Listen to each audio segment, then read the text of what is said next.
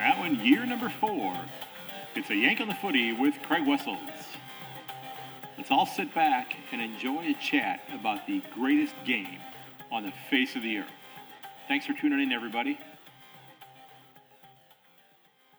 Hello, everyone, and welcome to episode 232 of A Yank on the Footy. I'm Craig Wessels, coming from Sandusky, Ohio, and thanks for checking out the episode. This is the seventh episode in my previews for 2023, and in just a moment, I'm going to be joined by Lachie Montague and Andrew Carter as we preview the Brisbane Lions for 2023. Now, this is a really unique chat because I struggled to find a podcast that wasn't necessarily being run by players or people involved with the club. So I, I visited one of the Brisbane Lions Facebook groups and posted a query hoping to find uh, some people who were interested in coming on to chat about the club. And these two gentlemen both reached out, and I was thinking, do I want to talk to one of them individually? Or do I want to try to do both? And I mentioned to both of them that the other person was interested, and they said, "Let's uh, let's go ahead and uh, all three get together." So these two gentlemen had not met one another in person. Uh, one lives in Queensland, the other in Victoria, but they both share one thing in common, that is an absolute love for the Brisbane Lions.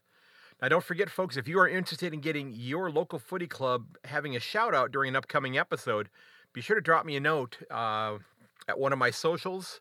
Um, by email, a yankonthefooty at gmail.com. If you head over to my website, yankonthefooty.com, there are links to all of my socials there. Um, at yank, yank underscore on is my Twitter account, so you can find me there more often than probably the other ones there because I'm, I'm on that one quite a bit. Uh, I love being able to highlight the clubs, helps me learn the geography of the game. And uh, today's club of the episode is a unique one because uh, one of my guests is actually one of the coaches of this club. And today's club of the episode is the Jindalee Jaguars. And the Jags were founded back in 1971, and they play their games at the Jags Oval and the JSS Oval. I'm not sure how they divide those games up, but that's what I was able to find over on their website.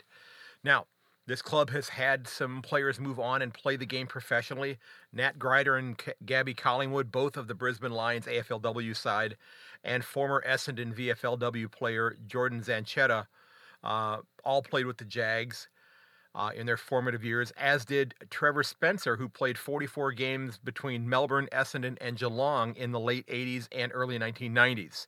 Now, just yesterday, the club announced that Michael Rutch and Jamie Andriski, and I hope I pronounced Jamie's name correct there, will serve as co-head coaches for the under 17 and a half boys blue side for 2023. And my guest, Andrew Carter, is the head coach of the under 17 and a half girls club or girls side for 2023. I wish the Jags the absolute best in 2023 and beyond. So without any further delay, let's go ahead and jump into my chat with Andrew and Lockie. I think you're going to like this. These guys both absolutely love their club.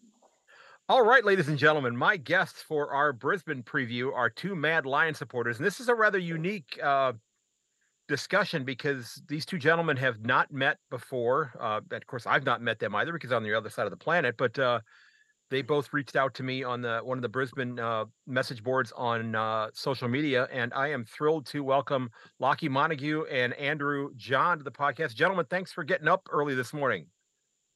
Yeah, pleasure. This was Our pleasure, Craig.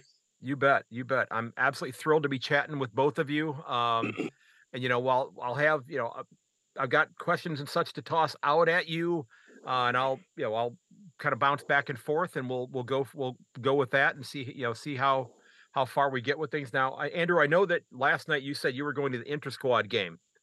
What Yeah. you see, what'd you see, and what impressed you? Uh, it was um, it was very impressive. I got blown away by the uh, number one draft pick. Well, he ended up being number two. Was uh, Will Ashcroft. Um, Mm-hmm.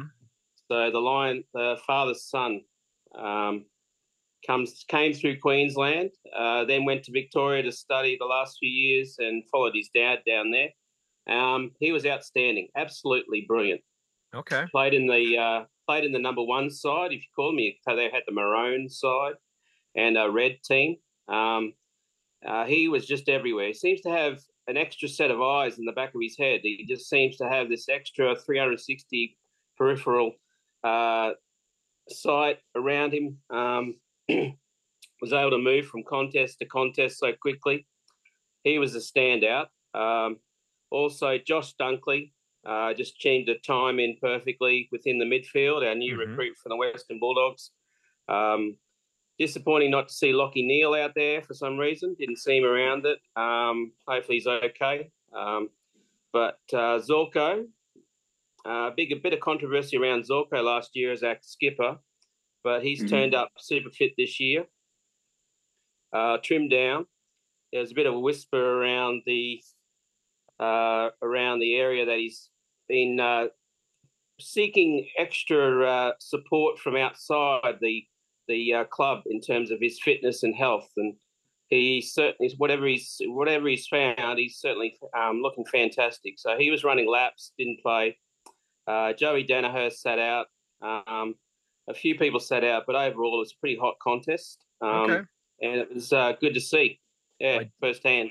Well, I did see where uh, Mitch Cleary tweeted uh, earlier this morning, my time, where he said that embarrassment of riches forward of the ball for Brisbane when Cam Rayner is being used as a halfback, potentially preparing for life after Daniel Rich. Yeah, yeah, yeah that was um, that caught a few people's attention. I sat with Dom Fay, who runs a, a big podcast over here called The Raw Deal, and that was the big thing. One of the biggest um, takes he took from the game was seeing Cam Rayner run off halfback.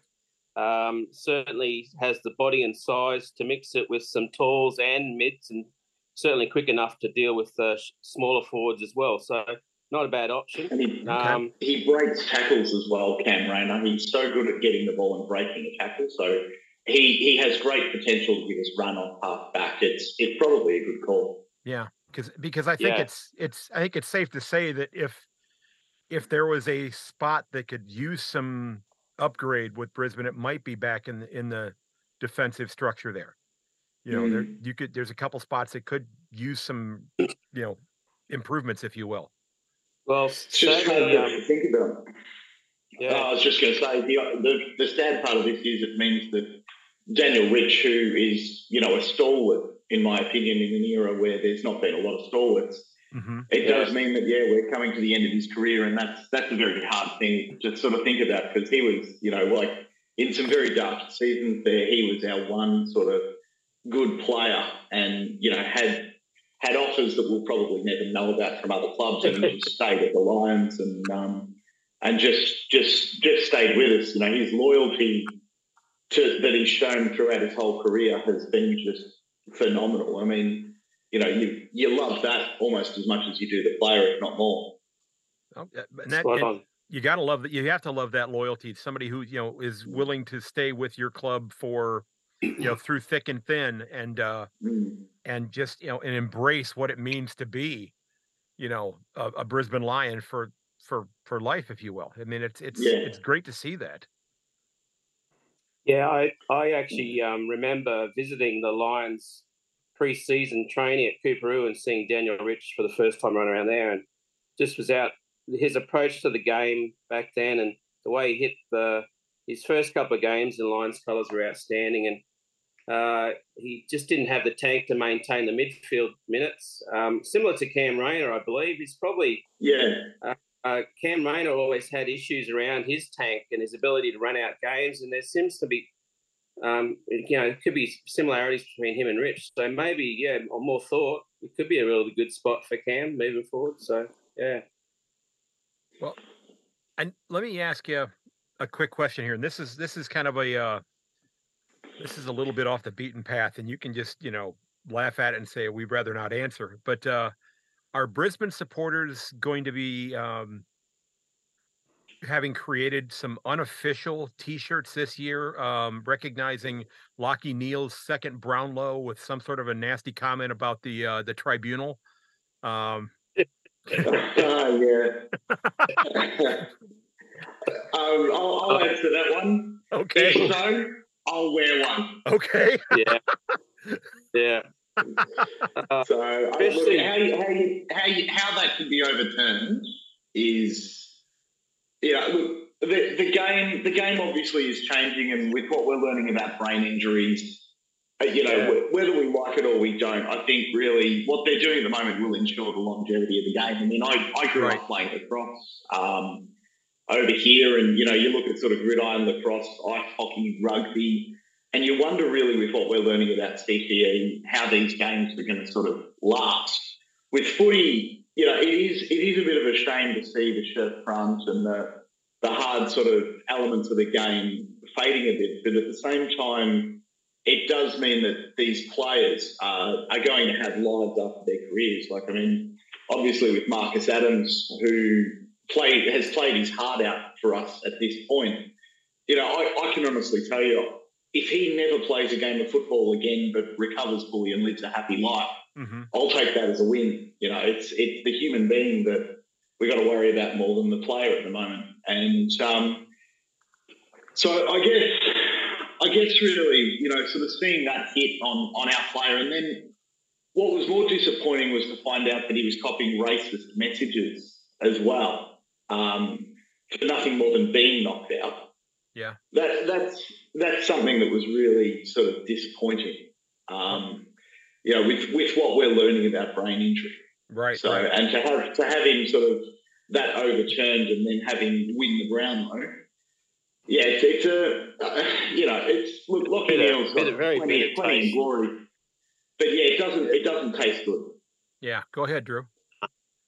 Yeah, well, I I actually well the guy he knocked out, Cal Chi, is one of the mm. most I don't know, just that is one of the good, greatest, great humans around the club, and mm-hmm. he represents his culture beautifully. Um, he's got a beautiful family.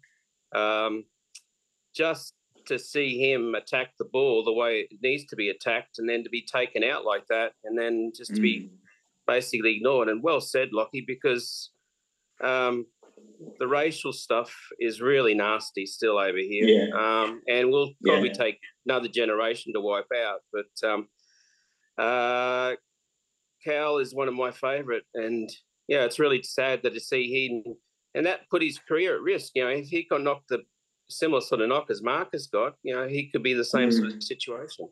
And you yeah. touched on. Marcus. Back in, I'm a Bears fan, a Lions fan from way back, and one of the biggest um, disappointments was Justin Clarke back in the day. There was a um, mm. a player just on the verge of really making it with our number one team, our um, back in the early 200, 2000s, and um, oh, a bit later, actually, a bit later than that, and uh, came through with uh, Daniel Merrett and the likes.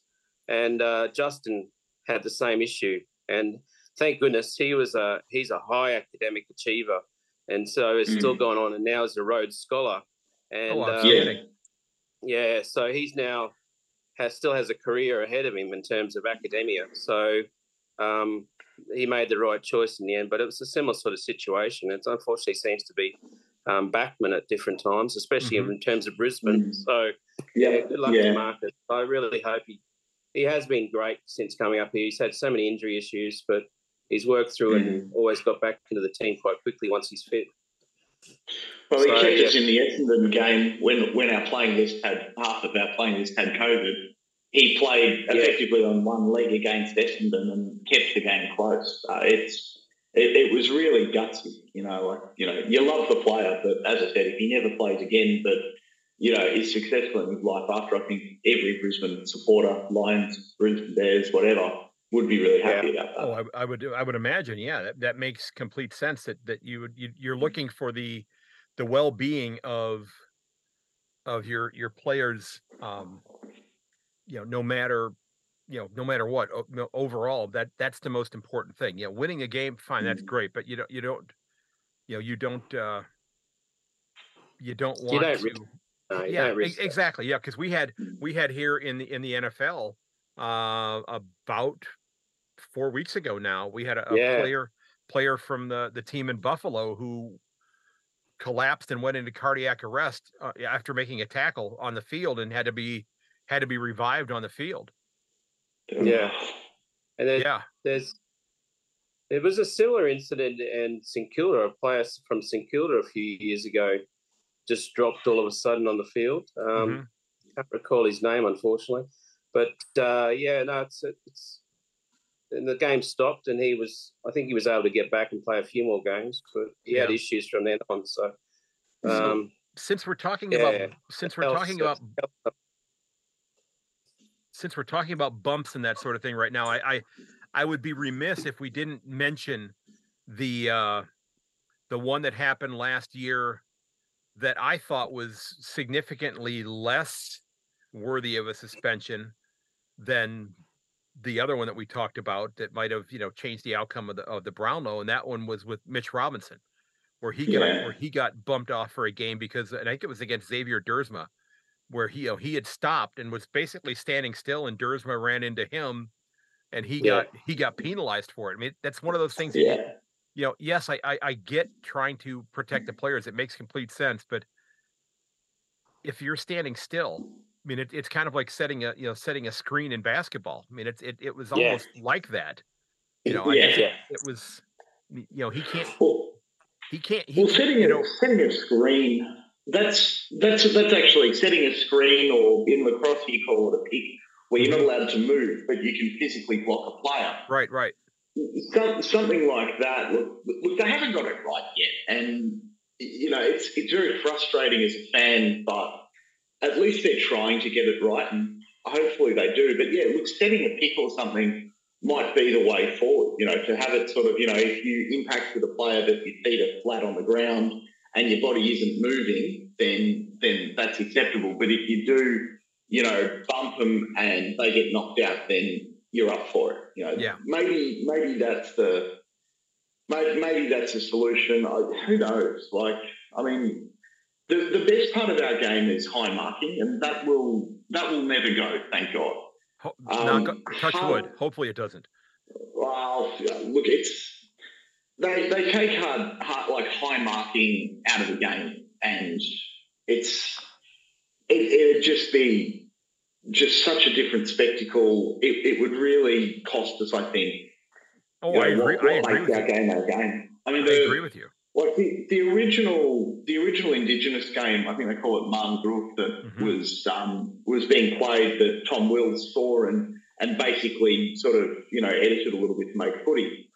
The the thing that was most spectacular about watching Marn play was the way they jump up to mark the ball. Mm-hmm. And, and, so that's that's sort of the one thing about our game that right throughout the history has been there. But after that that hard body clash, I mean, you know, when we were winning the the premierships 201, 202, 203, you know, it was it was beautiful football where you could watch, you know, Acker, you know, getting the ball and sprinting and then kicking at 50 metres on the run off either, either foot for a goal. Mm-hmm. You know, beautiful football. But at the same time, you'd see guys like Michael Voss, the Scott brothers, taking hits, giving hits, and keeping on going. And that that was the other really great thing to watch about the Lions that there was both.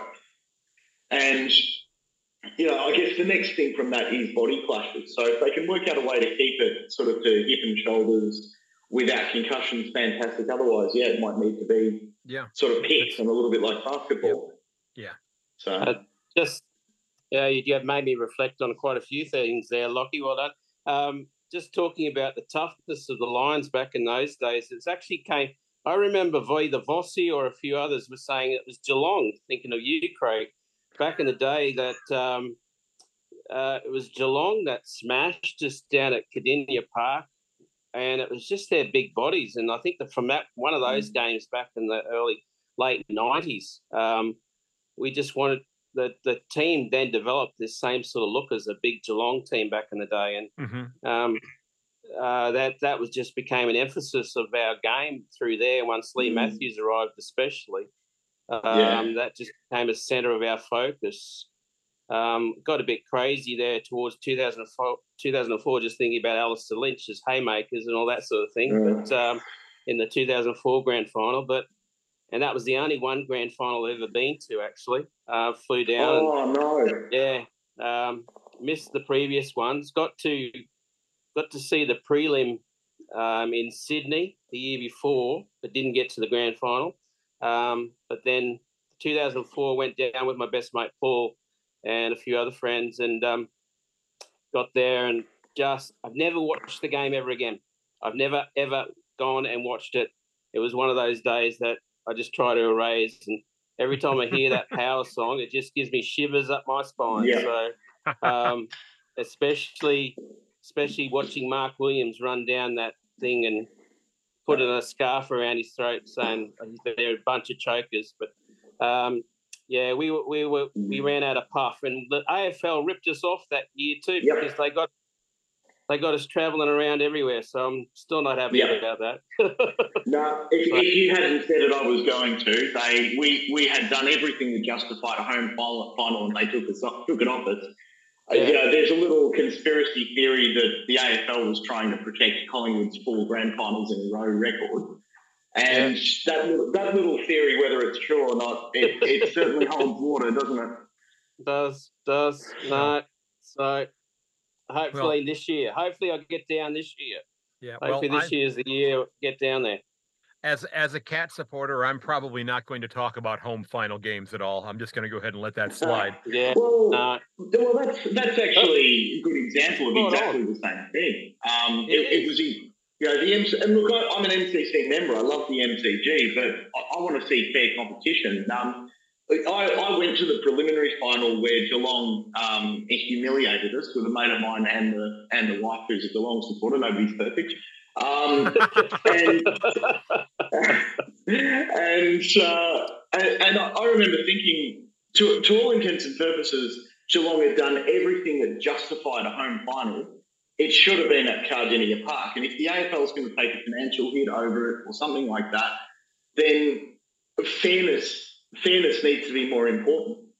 So yeah. it was it was exactly the same scenario. Look, Geelong were were good enough to go on with it, and and oh. and fair fair play to them too. But it's still just it, it was a little reminder that I didn't like. Yeah, I had I actually had somebody who left a, actually just yesterday left a review for the sh- the show, um, who because I had put out uh, the most recent episode. We were I was joking with the person who was talking about the 2010 grand final, and you know talked about how there was some sort of a device that is attached to the uh, the bus that uh, Richmond and Collingwood travel in that that does not let them proceed southward on the M1 that they, yeah. they get you know they and I and I mentioned a couple little small town names between you know uh, Melbourne and Geelong and said if they, if the bus gets to that point it'll like stop and it has to turn around and go back get back northward um, but, so they because they were saying you know that that that, that you know that you'll have 90,000 people at the MCG and I and I I get it I understand it but it's always yeah. been the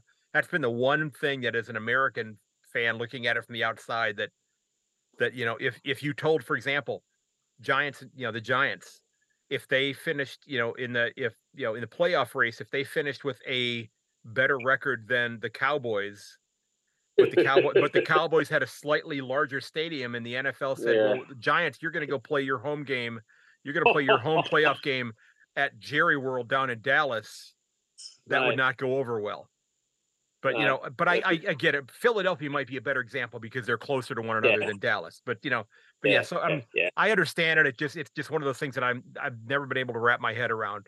But you know, so no.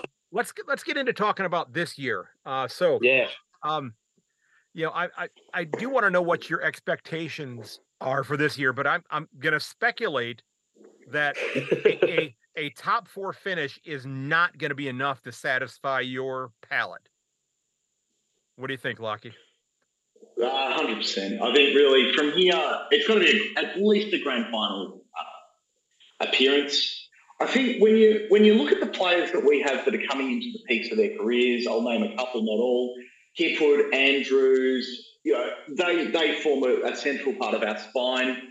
Mm-hmm. Gardiner, obviously, we've got uh, Joyce coming through, not not in his prime, but he's he's going to be handy as well. But then we, we keep going Cam Rayner, and if he's providing run off the half back line, then that's going to give us something we we probably haven't had as much as you know. Like obviously, Rich Rich left foot is one thing, but Cam Rayner can fill that void, breaking tackles coming in off the half half uh, back line. Uh, Charlie Cameron will get another great year out of. It's impossible to think not. And I don't think anyone's going to have a, a, midfield in the competition that's within Cooey, Lachie Neale, Josh Dunkley, Zac Bailey, who's going to be a very good player to watch this year. He's got a lot of potential.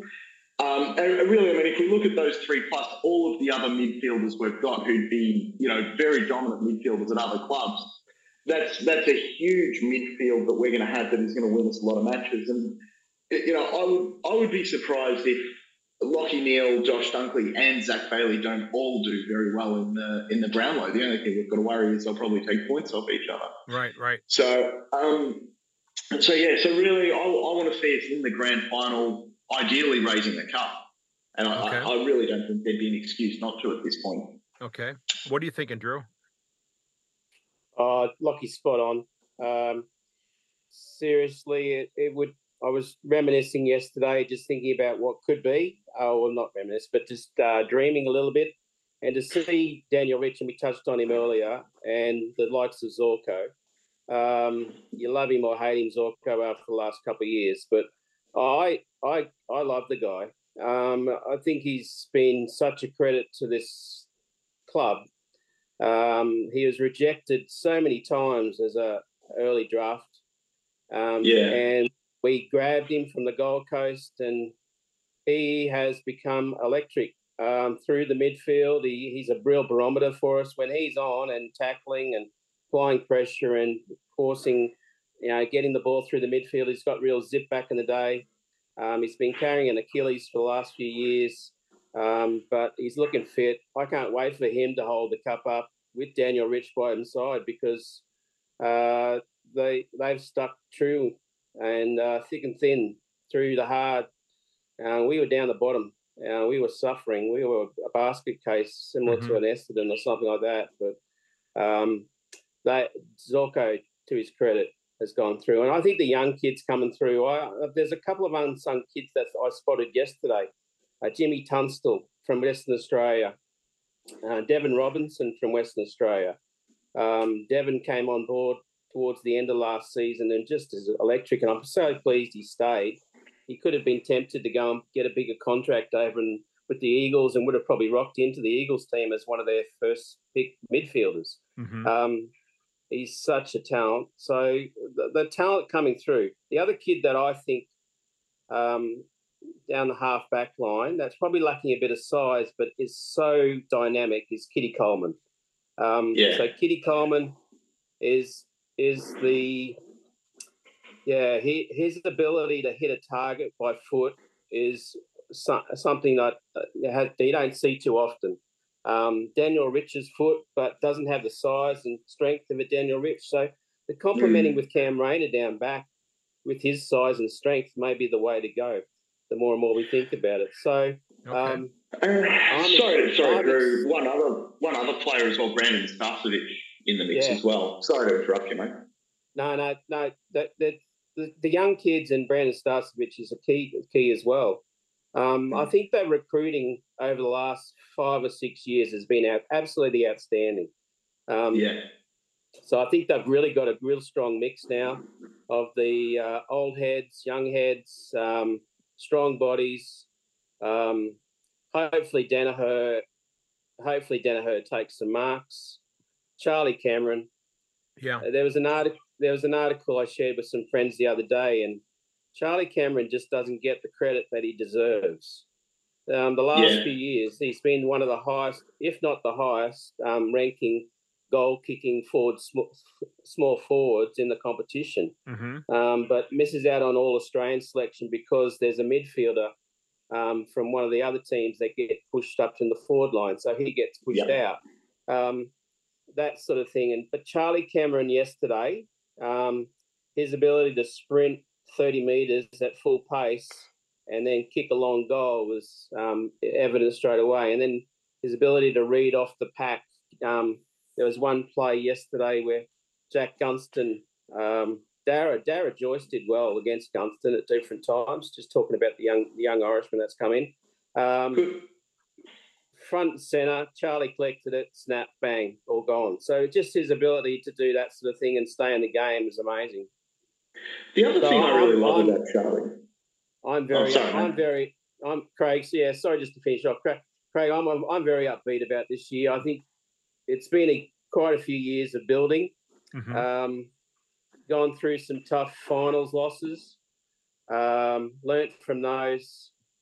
Geelong was the big one last year, but they knocked over uh, Richmond and the likes prior to that. So, oh, Melbourne, Melbourne and the MCG. That was a big win last year. Okay. Knocking over Melbourne on the G uh, was a real big hoodoo that they overcome. So I think they're primed and ready to go. Just touching on a bit of controversy with the club, Chris Fagan gets through this investigation, um, which has soured things towards the end of the last year. Um, he looks well, actually. he, he looks like he's been out in the uh, down the coast all, all summer because he's well tanned, getting a lot of and sun. looking grand, fantastic. So, Okay. um, yeah, I, I'm really upbeat. Thanks. Okay. Go ahead, Lachie. Oh, I was just going to add with Charlie uh, something that he doesn't get a lot of kudos of is he's brilliant at getting a teammate into a game as well. You know, everyone talks about fancy goals, but Hmm. If there's another player floating around, he's artistic in the way he can get the ball to them, and suddenly someone who's barely had a touch all day has just kicked a goal. And Mhm. I, I think you know, like coming on here, one of the things I points I really wanted to make was that my my favourite thing about Charlie is the team man. You know, the way he can combine with people. So yeah, that was just one thing about Charlie Okay. that I, I just wanted to mention as well. So, can I ask you this because I don't know the answer to this, but how how did the John Denver song become synonymous with Charlie Cameron? It's got me stuff. Uh no, not really. Got nothing really. I think Okay. he's just I think he's just a bit alternate, likes the different, makes the he's I think he's got links to the country. You know, Yeah. Well, that's fair because Yeah. West, West Virginia is just right next door to us. It's a uh, it's about a four-hour drive south of us, and you'll be in West Virginia. So, uh, it's just one of, it's just one of those songs everyone in the world gets up and starts singing to as well. It's just just a unique song. that's true. Yeah. Yeah, it is true. So, um, you know, looking at the uh, you know your first five games this year, you know, you start out with Port Adelaide, and you, I know you don't want to hear that song. Um, and uh, No, we won't either. Okay, and then you, you know you got Melbourne, the Bulldogs, Collingwood, and then the Roos in the first five games. That's a you know on paper the Roos should be definitely a win, but th- those first four games it's a bit of a gauntlet for for your side starting out the year. It, it's a it's a serious first month of the season, you know, that's going to test you uh, and see where you're at. So what what are the signs that the two of you are going to be looking for for uh, success, and what are the signs you're going to be looking for that are going to worry you? And go, why don't you go ahead and start, Lachie? Um, yeah, yeah. Apart from Collingwood, on, on paper we're a much stronger side based on last year than, than all of those teams, and really, we well we went further, well as far as Collingwood, I suppose. Um, yeah, it's in order to in order to be a grand final contestant, you've got to be able to to win on the road tough matches. So you know, it's we're, we're a football team. We've got a good playing list. You know, if if you if you're going to win a flag, you're going to beat teams. Let's beat some teams. Uh, That Fairly makes sense. straightforward. That makes sense. Okay. Yeah. Right. Um, the the the tougher games to start with. Um, we've always started reasonably well, um, but there's been a couple of opportunities, especially when COVID hit. and We had the opportunity of playing a lot more games up here in Brisbane uh, that we didn't probably take full advantage of things. So uh, away game, we played Port Adelaide first round last year up here. Um, that you touched on Mitch Robinson. That was that was that game. hmm Um, but to go away to Port Adelaide, I think we get them pretty early, which is good. Um, Collingwood would be a really good test. Um, I love Collingwood's Craig McRae, ex Bears player, Lions player, has brought a real strong culture to that club. Um, so it'd be good to take on them early um, and then come up. That's always a fantastic game up here around Easter. So um, sell out crowds. I, I think if we see um, the midfield combining well, um, delivering the ball well up forward. Uh, I'm I'm I'm a bit worried about the back line. If they really get that settled quite early, uh, Darcy Gardiner's a real barometer down there. Um, he's a, he plays as a third tall. Hopefully, he doesn't have to play as a, as a second tall. Um, if he can stay fit and healthy with his shoulders um, and plays on that third, you know, the third best, first, third best uh, attacker forward, um, and we shuts them down, we're, we'll be in a good position. So, really, all in all, if they start well backline wise and we're getting some good drive off the backline, um, I think we're in good shape for the rest of the season. Okay. Okay. So are there are there any things are there are there things that concern you? Are there things that you yeah, I guess you said you're you know you're worried about how the back line comes together. So I guess that that kind of fits the bill there as far as you know what concerns you might have. So um yeah. I think go lo- ahead. Losing yeah, losing Dan McStay. Um you love him or hate him. Um, at different mm. times, a lot of supporters weren't that keen on him, but um, the beauty of Dan is that he provided um, that utility process so he could flip between back and forward. And one of his best games in the Lions colours last year uh, was at the Gabba uh, when he played in the ruck predominantly when um, Big O went down early. Um, so I, I, I, think we're lacking that versatility, that athletic tool. Um, so that's a bit of a you know, Jack Gunston's come in that's certainly covered his forward craft um, because Jack is such a talent, a legend of Hawthorn. Um, but in terms of other parts of the game, other parts of the field, Dan provided a little bit more. So hopefully they find someone that can cover similar. I, I don't. I rate Darcy Fort as a backup ruckman. Yeah. I just wonder wonder whether he has the ability to play either end as well. So he's a bit of a unknown in terms of forward and back if needed. Um, great, great, great back back up ruck from the big O. Um, so yeah, there's a little bit of. I'm just a little bit worried about that utility tool. So.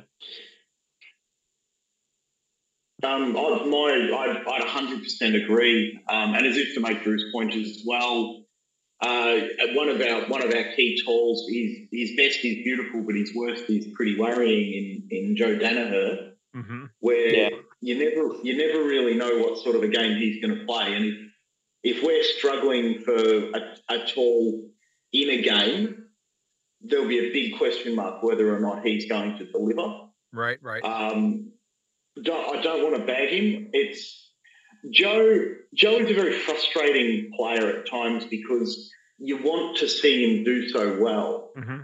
and you, you want to see him succeed. You want to see him get great goals, get great marks and then you see him shank something and smiling about it. And it's really frustrating, you know, to see all that ability just not not always converting a good result as well. Now you don't you don't find yourself reminding yourself going, he played for Essendon, didn't he? You know? well,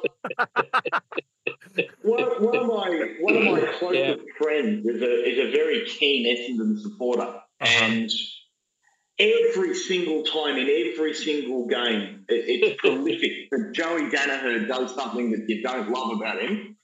I got a text message from my mate. I'll give him a shout out. Horny will uh, shoot me a text message, rubbing my nose in what's just happened. And I really like this year for Joey to give me a reason to shoot a text message back to yeah. saying, Did yeah. you see that? There you that go. That would be nice. There you so go. That's good. Yeah. That would be good. So, you know, that'd be talk, nice. Yeah. You talked a little bit about, you know, Josh Dunkley coming in, which is a, a great addition to the side. But, you know, Jack Gunston is no slouch either. You know, nah. so how, how do you see how do you see him fitting into the side this year? I mean, this is a guy who's kicked a ton of goals in his career. Well, he gives us that reliable goal kicker that we've been lacking for a, a reliable tool. Mm-hmm. Um, Dan, Dan McStay improved his goal kicking towards the end, but he was very unreliable early on. Um, Hipwood has his yip days too. So, you know, yeah. Hippie kicked a great goal from the boundary yesterday. He does that spectacular stuff from the boundary, but then he can miss those set shots in front. And just Jack Gunston, uh, if Jack Gunston gets a free kick in front of, uh, of one of 45 from 45 metres out, you know it's going to 70 70% chance uh, if not higher, he's going to kick it. Uh, okay. And it's those situations that we can rely on now. Okay. Um, so you know we get those we get those free kicks at times, and even Cam Rayner fell into this trap, and Hugh McCluggage at different times. They they our forward goal kicking um, we struggle with, especially set shots, is something a bit mental um, in between the ears that gets in their head, and they struggle. So um, Jack is a great addition there, and I I'll give a call out. I'll give a shout out to my cousin, who's a mad keen Hawthorn supporter, Brett. He, uh, I every year, uh, last few years, I've been loving sending him uh, photos of ex Hawthorn legends in Lions gear. So Luke Hodge and uh, Grant Birchall and uh, and now Jack Gunston. So he he just loves it. And our coach as well. So, yeah. Sorry. And oh. our coach as well. That's yeah, true too. Yes. Yeah. Thank Hawthorn, very kind of you. Oh, brilliant. Yeah. So, um, no, I think Jack's going to be fantastic. And the way he moved yesterday, he was he was left out of one contact drill, so they're being conscious of the old fella. Um, he's he's over thirty now, so um, same with Daniel Rich. But uh, once he got in the contest, he was hard at it. He didn't shirk it. So yeah, no, I think he's a great addition. I think he'd be great for Joe actually. Um, a wise head up there for Joe will make a big difference too. Okay, so um, Lachie, who do you? And I'll, I'll ask Lachie. I'll ask you first, and then then Drew will, uh, Drew will ask you afterwards. But what player or players do you see pushing your way into the 22 that are that are not typically there, or you would not have considered there back in in the, the previous season? Who do you see breaking through? Um, player for me is Jack Payne. He's okay. he, he's been he's been sort of there or thereabouts in defence when one of our tall defenders has been out. He's last year at times in disposal he, he probably wasn't quite as strong as Darcy Gardiner, um, Harris Andrews, or, or obviously uh, Adams, who we've spoken about. Um, it, but he also did some really good things. Like I, I, think about that tackle that he did where he ran down. I can't even remember the player. He just ran down a small forward who was taking a run for the goal square, and he got him for for holding the ball. Yeah, I mean, obviously we've got uh, Darragh Joyce coming through as as a as a key defender. But if we have one of it, one of those defenders go down, or or if Joyce, you know, and you don't want to see it, you know, doesn't really get there straight away, mm-hmm. Jack Payne's going to have a, a hell of an opportunity to be able to really push into our best team and and possibly play some really good footy. Uh, we are we are a little bit worried about our tools in defence. Drew's point before was really solid, and he's a guy that if he can get it right with disposal, I think could offer a lot for our team. Okay, how about you, Drew? Yeah, yeah, totally agree with Lachie. Um, Jack Payne's sort of gone under the radar uh, with a few players ahead of him, especially Marcus. But the, the the Marcus Adams loss uh, can be easily filled by Jack. Jack's got a great turn of speed, as Lachie touched on there. So he's going to be a big asset. He's a big boy. He's big and solid. Mm. I think he's lacking a bit of confidence in himself. He's he he wasn't a pure football. He's come through an athletics background, I believe. Uh, so he he's gonna he's been an academy player with the Lions for a long time.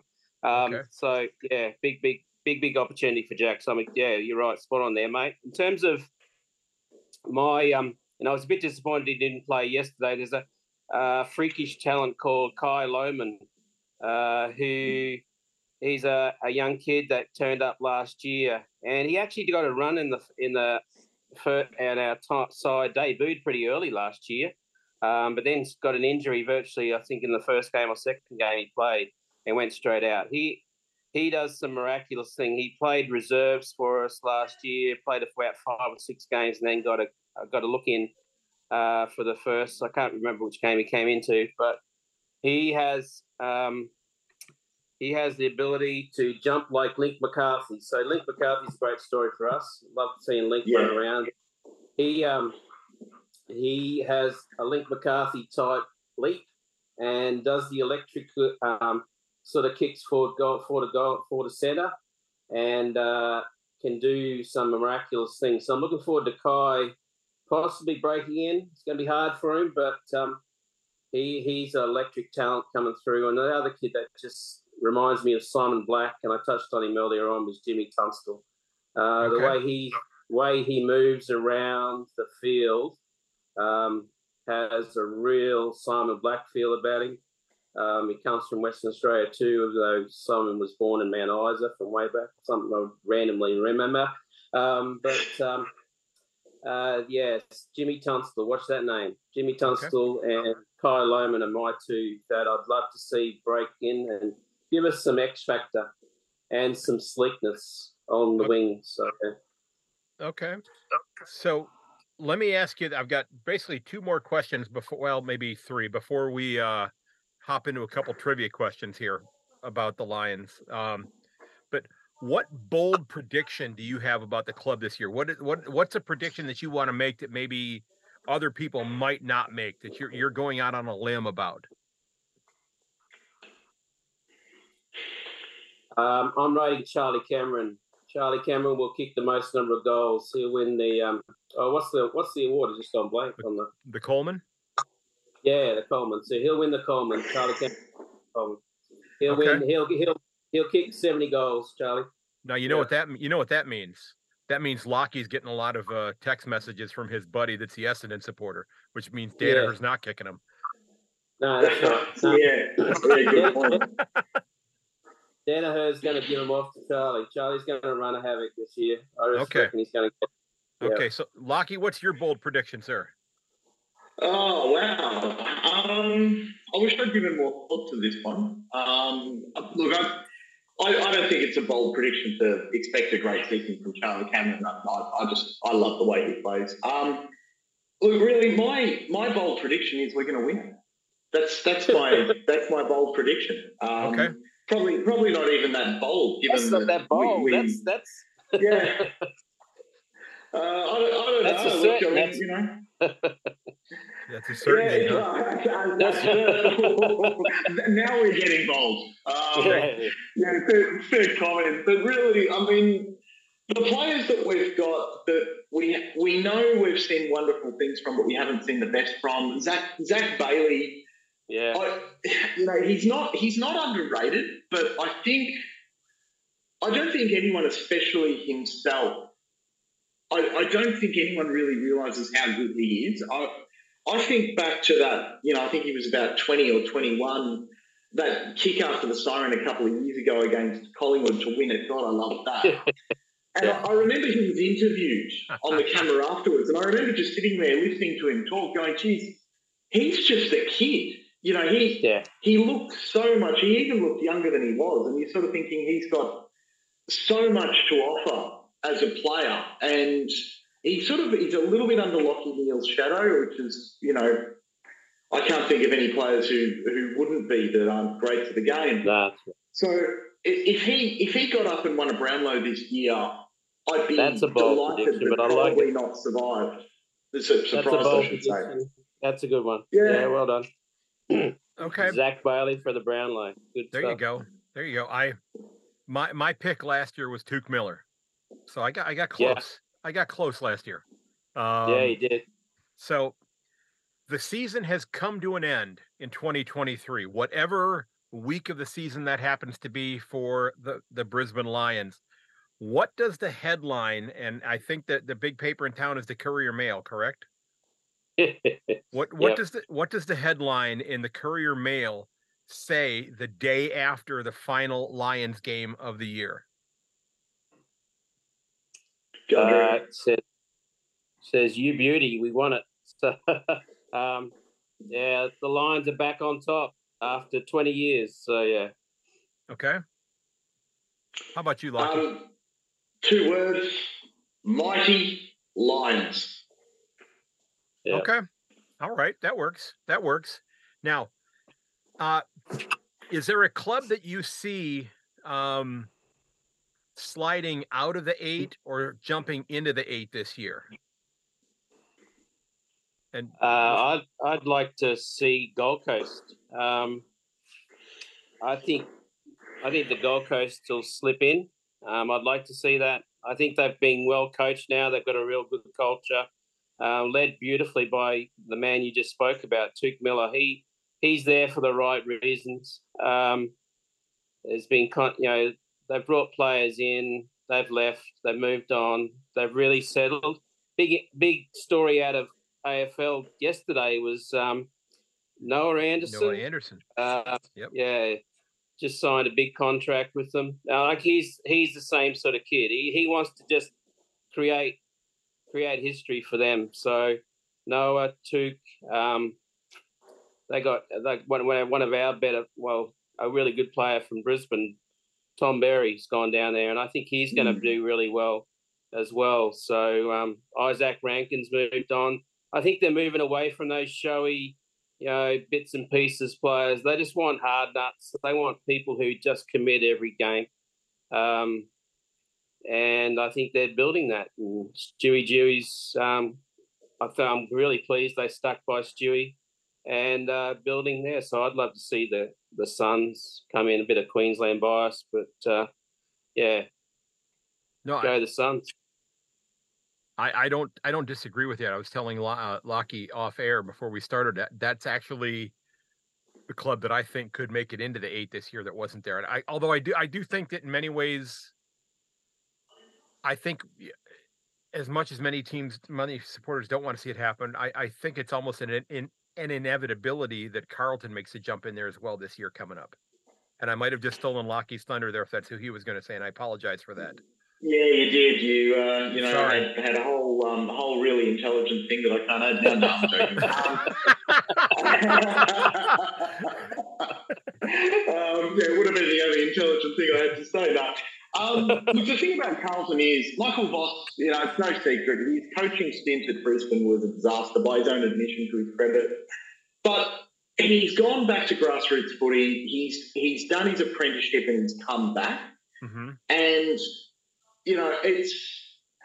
I wish I wish he wasn't coaching another club for God's sake because it's it's Vossy, but it's you've got to respect someone who basically says, you know what, I'm not where I want to be. I'm not. I, I need to go back and learn. Mm-hmm. And then he did it, and and now he's come back and, and he's got he had Carlton. I mean, they were literally one behind out of the finals. It was kind of hilarious that their biggest rival being Collingwood was the one thing that beat them by one point to knock them out of the out of the finals. You had to laugh.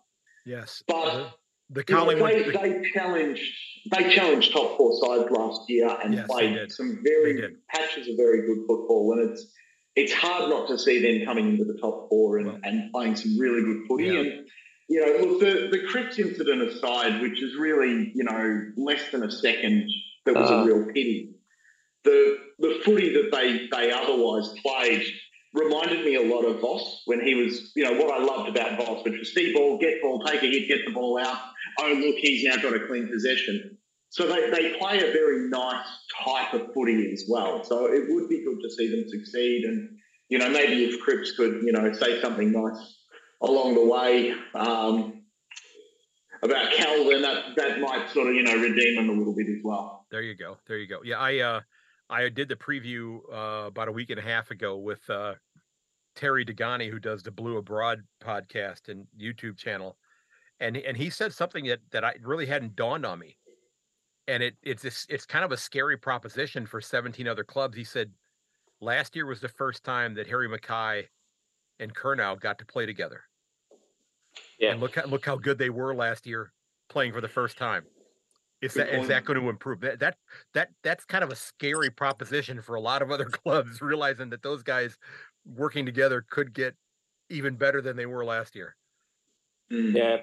Yeah, credit Craig. Just um, but they they've been a year together. It's also given a year for other defensive coaches to work out their patterns more. So that's you know, true too. It, you know, it, it they have to then find another another pattern or some a difference as mm-hmm. well. Mm-hmm. If they can't just play the same, this is the dynamic thing about our game is it changes from year to year, right? Uh, match game to game, match to match, depending on who you're playing against. So you you identify the weaknesses and you go for your strengths even more. But you don't forget your strengths. So Charlie Curnow, I, I think he could be. I, I, think he could be right up there for the Coleman as well. But he, his ability um, is freakish, and Harry Harry McKay's hands are some of the best I've seen. So yeah, yeah they've got the they've got the tools, but yeah, they've also there's going to be a lot of defensive pick coaches focusing on them, so they'll shut them yeah. down or attempt to shut them down. So yeah, and and maybe this year we'll find out whether or not there is actually for real two McKay brothers, since we've never actually seen the two of them on the ground together at the same time. You know, it's uh yeah. Yeah, it's funny. We'll see. We'll see if that yeah. happens. So, are you guys ready for a uh, a few Brisbane trivia, trivia questions here. I don't I, yeah. I don't think they're too terribly difficult, but some, some of them are kind of I, I some of them I kind of have some fun with. But uh, let's st- let's start off with an easy one here. These these four players, all of whom played at least 22 games last year for the Lions, averaged 22 or more disposals. Yeah. Uh, Lachie Neale. Mm-hmm. Hugh McCluggage. Yep. Uh, Bailey. Mm, not Sorry, Bailey. Not not Bailey. No. Um, uh, Jarryd Lyons. Yep. And come on, Lachie, help me with the fourth one. Oh uh, God, it's got me stuffed. Um, whew. We have, we, we have spoken about him quite a bit this episode. what, Cam Rayner? Nah. Can't be. Can't be. It was uh, not. Oh. It, it probably tells you a lot about how strong our midfield is. Well, what if, what if, what if I told you he was not a midfielder? Oh, yeah, Charlie Cameron. Daniel Rich. Oh, Daniel Rich. Daniel Rich. Yep. halfback. Yep. Yeah. Yep. And he casually gains a kilometre of distance every game with his left foot as well. yeah, that's right. Well, you know what? Let's let's go ahead and jump to the last question I had on the list then, since uh, you guys just answered it before I asked it there. This player led the club with an average of 558 meters gained per game in 2022. Yeah, yeah, Daniel Rich. Daniel Rich. Rich. Yep, there you go. So we've already we've already answered that one then. Okay, so these four players have played at least 250 games for the Brisbane Lions. Yep. Uh, so Brisbane Lions post 97. Um, this is this is uh, basically just as the Lions. I did go back and check. It's just with the Lions. Yes. All right. Somebody said uh, Simon Black. Yes, Simon Black is one of them. Yeah, I'll chuck in Luke Power. Luke Power is number two on the list. Uh, Marcus Ashcroft. No, sir. Oh. No, no, he played most of his career for the Bears. Oh, um, yeah, but, but he did he did get way up there though. He did, he was a 300 gamer. I think, um, I think he's yeah. Uh, uh, did, did Jonathan Brown get to 250? 256. Yeah. Okay, yes, Brownie. And one more. The great man. Um. Uh, gotta be. Oh god, this is gonna kill me. Oh, gotta be Daniel Rich. Thank- there you go. yes. sorry, sorry, Drew. This, was, you were saying it, weren't you? This is. Yeah, this is, well, what's what's Dane Zorko on now? What's Zorko on? Zorko is on. He is at two thirty right now. Ah, okay. Yeah, well, he's two two thirty total. He's he's been with Brisbane his entire career, right? Yeah, yeah, yeah. yeah. yeah. He was yep. only, I think he was twenty two or twenty three when he got in. So he's um, but he, he was he was rejected by a lot of clubs. Um, you know that's going well for them. Um, so he he sort of yeah he's sort of a little bit behind the um, you know he probably missed the first five years of his career that he deserved to have. Yeah. Okay. Yeah. Well All done, right. Frank. I I love I love this this I love this statistic. Okay. This player who played 24 games last year led the club with 10.2 one percenters per game. Ooh, love one percent. One percenter. We've got so many. 24 games. He played 24 games played and he averaged 10 point, 10.2 one percenters per game. I, I would uh, say Starcevich. Brandon Starcevich. Yeah. I don't think he played enough games last year. Maybe he did, but uh, I could yeah. That. yeah. He does so many one percenters. He does. Good pick. It is, um, it, I'm gonna it go, is not him. I'm going to go Lachie Neale. Oh, also, also, not correct. Harris Andrews. Harris. Yeah. Okay. Yes. Okay. Yeah, that yes. makes sense. That makes yep. sense. Yep. Yeah, a lot of lot of lot of punches, smothers. Yeah. Cool. Yeah. Okay. Now, and I think he could get a one percenter every time he stands on the mark and does his silly little dance. that's a that's a half a percent. So he has to do it twice, and it gets gets turned into a one percent. Then that'll get him ten percent every grand. There you go. So, um, who was the oldest player to play a game with the Lions? He played 154. He, he played 154 games with the Lions after playing 32 games with the Bears. Lynchy, Alastair Lynch. Yes, it was. Yep. Too easy, too easy. He was my favourite player. He was my favourite player at Fitzroy before the before the, the merger, and then um, and then obviously he was he played for us. So that was that was too easy. Okay. Well done, Lynchy. Yeah. All right. Uh, my this sister-in-law had a my sister-in-law had a crush on Lynchy. Every time Lynchy walked past her, she'd crumble at the knees. So yeah. yeah well, I you know I. Well, she's not blind. Well, I I tr- yeah. know, I tr- I tried that. You know, my mm-hmm. wife has not watched any footy yet. She's she's just chosen not to watch any, but she started following baseball closely because she thought you know certain baseball players were cute. So I I I said, okay, you mm-hmm. know what? I'm I'm comfortable enough in our marriage that I went ahead and found a couple of news articles a few years mm-hmm. ago where the, there were a couple different clubs were off at their beach training where they were all in their budgie smugglers running around and one of them ha- one of them happened to be Hawthorn and there's J- there's Jaeger O'Meara training on the beach and, and I'm comfortable yeah. enough to say he's a handsome man. Yeah. I sent those to her thinking maybe she'd want to watch some footy. Did not move um, the needle. Didn't move the needle at all. maybe maybe I could point something out then. Um, you're trying to get your wife to have a bird at the men who were on the other side of the world rather than looking at the baseballers who are, you know, attractive in your own country. There's maybe something to be said there. Got to call you on it. Oh, that's okay. That's fair. That's fair. That's uh, okay. That's fair enough. Yep. All right. Three more. Three more questions here. We'll see how these go. Uh, this player who played 18 games had the lowest disposal efficiency percentage for the club last year at 58.5%. Mitch Robinson. No, sir. Uh, please don't be down. 18 games, is it correct? He, he played 18 games, yep. Uh, Jarrod Berry. Darcy Fort. Darcy Fort. Wow. Even though he, and pro reliable in front of goal. yeah, even though he could kick straight. Yeah. Yeah. Yep. Probably our most reliable set shot of goal. And, a, and another former cat. Yes. As you, as you, I think, I think you have three of them now, including the, the guy that turned me into a cat supporter. Oh. And yeah. Who was that? Nakia Cockatoo.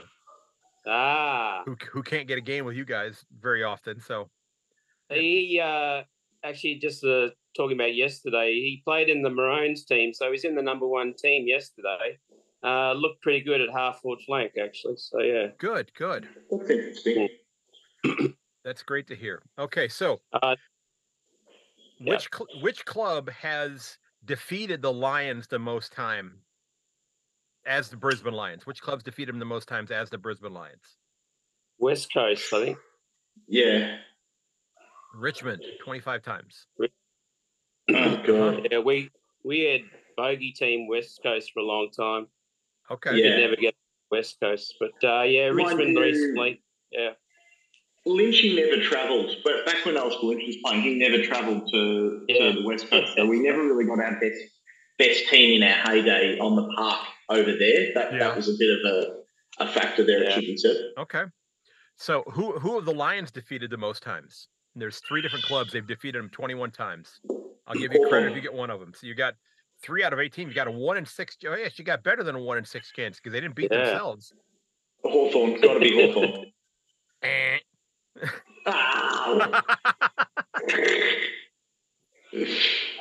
You are in the right community, though. Uh, we've always done well against uh, Port Adelaide.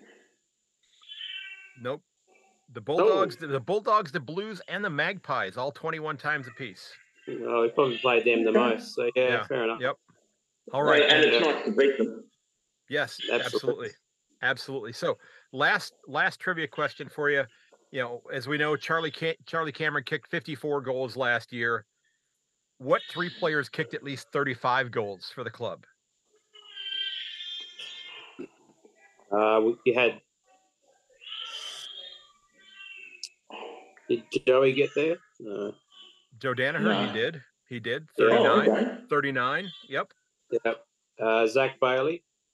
37. Jeez, God, he's good. And um, uh, oh, Link McCarthy. That's Link, the third one. Yeah. Yep, thirty-five for Lincoln McCarthy. Yes, yes. Yeah, good. Geez, he's been good for us. He oh, has.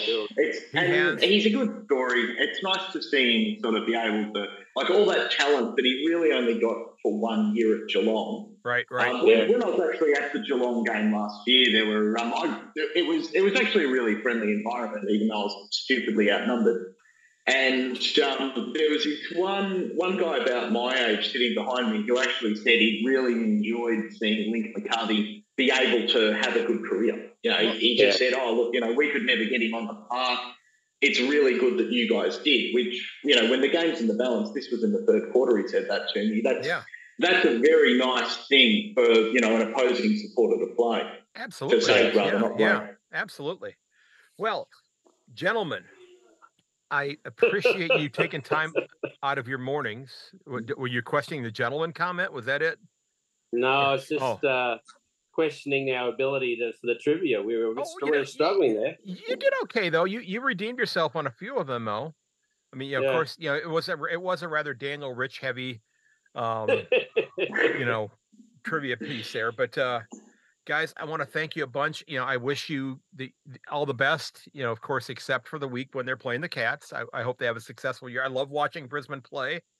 Um, it's, yeah. it's it's a fun side to watch play because I think they do a lot of things very, very well, and and I I think a lot of clubs would be very, very mm. thrilled to have uh, you know your senior coach as well in in their coach's yeah. box. I think a lot of clubs would love to to make that swap with them if, if at all possible. But uh, yeah. Um, any last thoughts before we wrap up? Um, I just say, you go, Drew. Uh, sorry, mate. Yeah, just I think you're spot on there. I think the co- the coach has set the tone as soon as he came in. I think a wise head in Brisbane or a mature wise head in Brisbane around our culture, uh, around our footy club up here in a state that's still developing mm-hmm. um, mm-hmm. in terms of footy. Um, I'm a I'm a local coach and I coach a girls team at Jindalee Jags just to call out for Jindalee. So the west side of Brisbane. Um, it, it's the the football in in Queensland has been around for a long, long time, like just as long as it's been in Victoria. But it it got washed or diluted by rugby league up here. Um, so, but to have a wise head like Chris Fagan who knows the game inside and out, you know, similar to Leigh Matthews, I think that's the recipe for us moving forward in terms of coaches. We've got to have that sort of uh, knowledge and culture um, okay. because we just don't do it. We don't have it here up in Brisbane, um, even though it has been played for a long time up here. Um, um, yeah, it's, it's, a great game up here. We love it. There's so many people out the west side of Brisbane that are really developing an interest in it. It's out this way that the new club facilities are out at Springfield, mm-hmm. Um, and they are just said to be the best in the world. Um, the way they they put them together. So the winning culture that develops from that sort of environment and with the facilities they have, I think is setting us up uh, for a long term success. And that's what we want. We want to be like Geelong. We want to be like the Hawthorn, although they're going through a big rebuild, rebuild at the moment. We want to develop that long term history and success. And Geelong's the really barometer around that. I, I absolutely, totally admire the administration people within uh, Geelong and the way they've maintained their club and recruiting for such a long time. So yes. it seems like, that's, seems right, like that's been the case. You're on yeah. the right. You're on the right train there, Craig. In well, terms I, of that club, I, so. I, I, think so. It's been it, you know, but I've I've run into some you know fantastic supporters of every club. I mean, it's been it's been wonderful how people have embraced me, you know, and and not you know said, hey, go away, American. You know, we don't want to talk to you. I've had that happen a no. couple times, but it but the overwhelming, far overwhelming majority of people have been very, very supportive and you know very kind to me and that sort of thing. And I can't I thank them enough. Yeah, no, it's, a no-brainer. We love we love our game.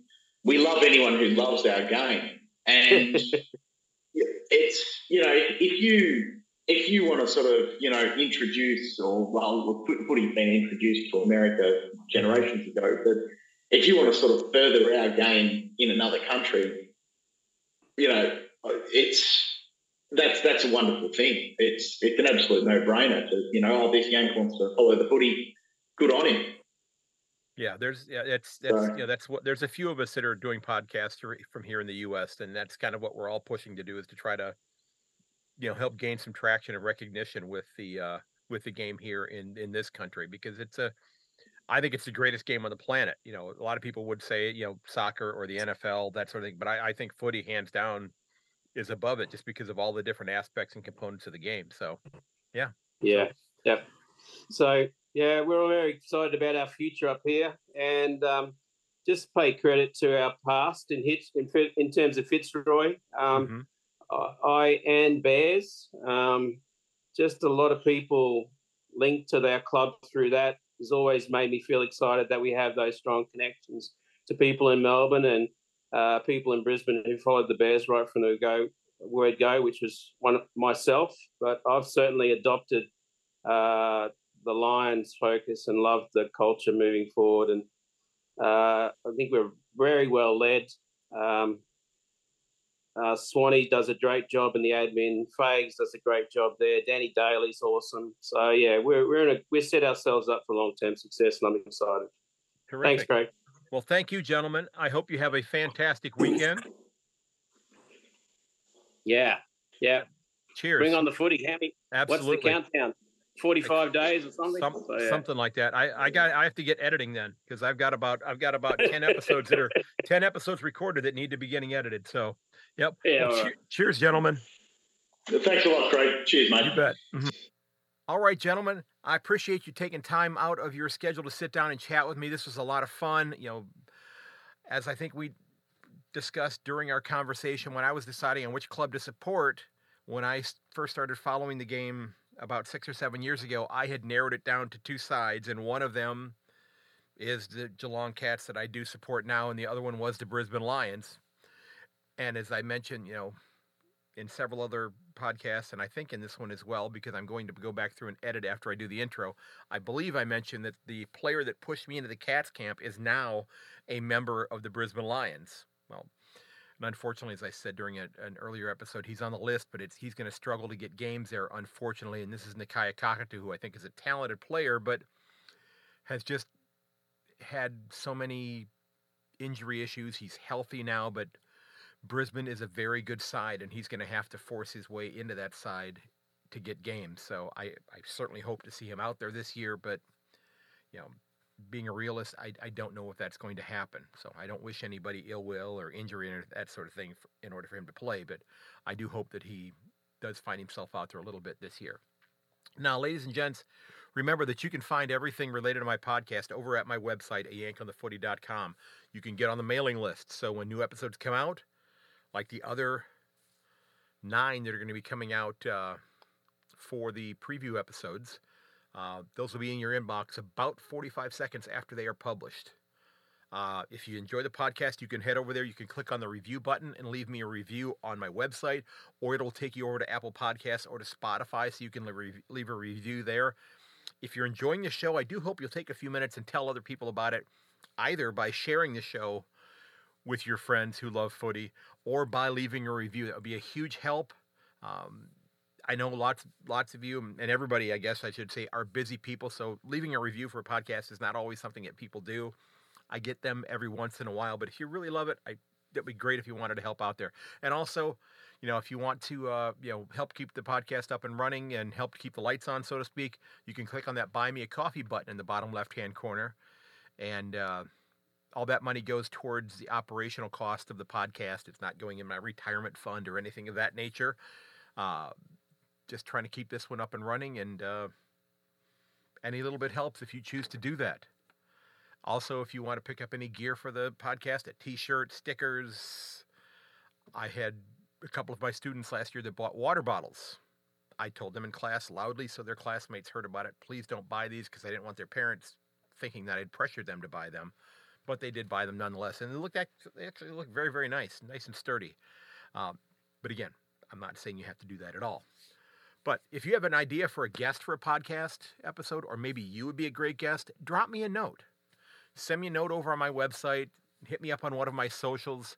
Uh, once the season wraps up again this year, I'm going to go back and do what I did during this past off season and do some of these episodes on what I was calling my most memorable game, where I was talking to people about the game that is going to be the one they remember for the rest of their days, the one that they are just never going to be able to get out of their mind. And I did about eight or ten of those during the off season, uh, including my own episode, which is the one that pushed me into the Cats camp. So hopefully you'll check those out. Folks, I do hope that you look out for one another, check up on your friends, give them a call. If you need help, uh, I've got the Beyond Blue numbers in my show notes.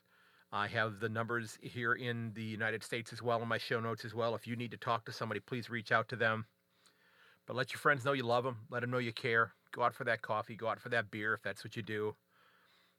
Head over to Bunnings and get a snag on the weekends. I think that's when they do those. Um, I appreciate the kind words from all of you. I, I really, really do. Uh, I've heard so many wonderful things. I don't mind hearing that. It makes me makes me feel really good that that maybe I have started to find a place uh, in the in the realm of uh, footy podcasts. And of course, I'm closing in on 300 episodes, so I guess I I have a place whether people are listening or not because I keep doing the episodes. But the last few days have been amongst the best days I have ever had for the podcast. And I can't thank you listeners enough for that. I truly appreciate it. I love getting your feedback. I love hearing from you.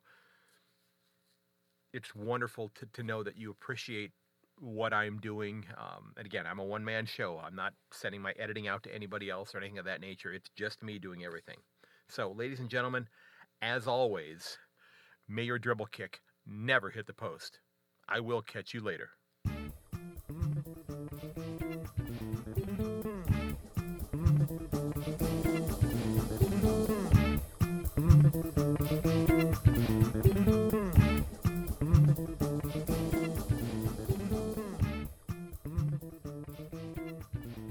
This has been episode 232 of A Yank on the Footy. Don't forget that you can reach me at yank underscore on on Twitter or to yankonthefooty at gmail.com. You can find me, uh, just look for my name, Craig Wessels, on either LinkedIn or on Facebook or Yank on the Footy podcast over on Facebook or Yank on the Footy on Instagram. Give me a follow, give me a shout out, let you know, let me know you're listening, where you're from, that sort of thing. Would truly, truly appreciate it. And again, ladies and gentlemen, until next time, goodbye.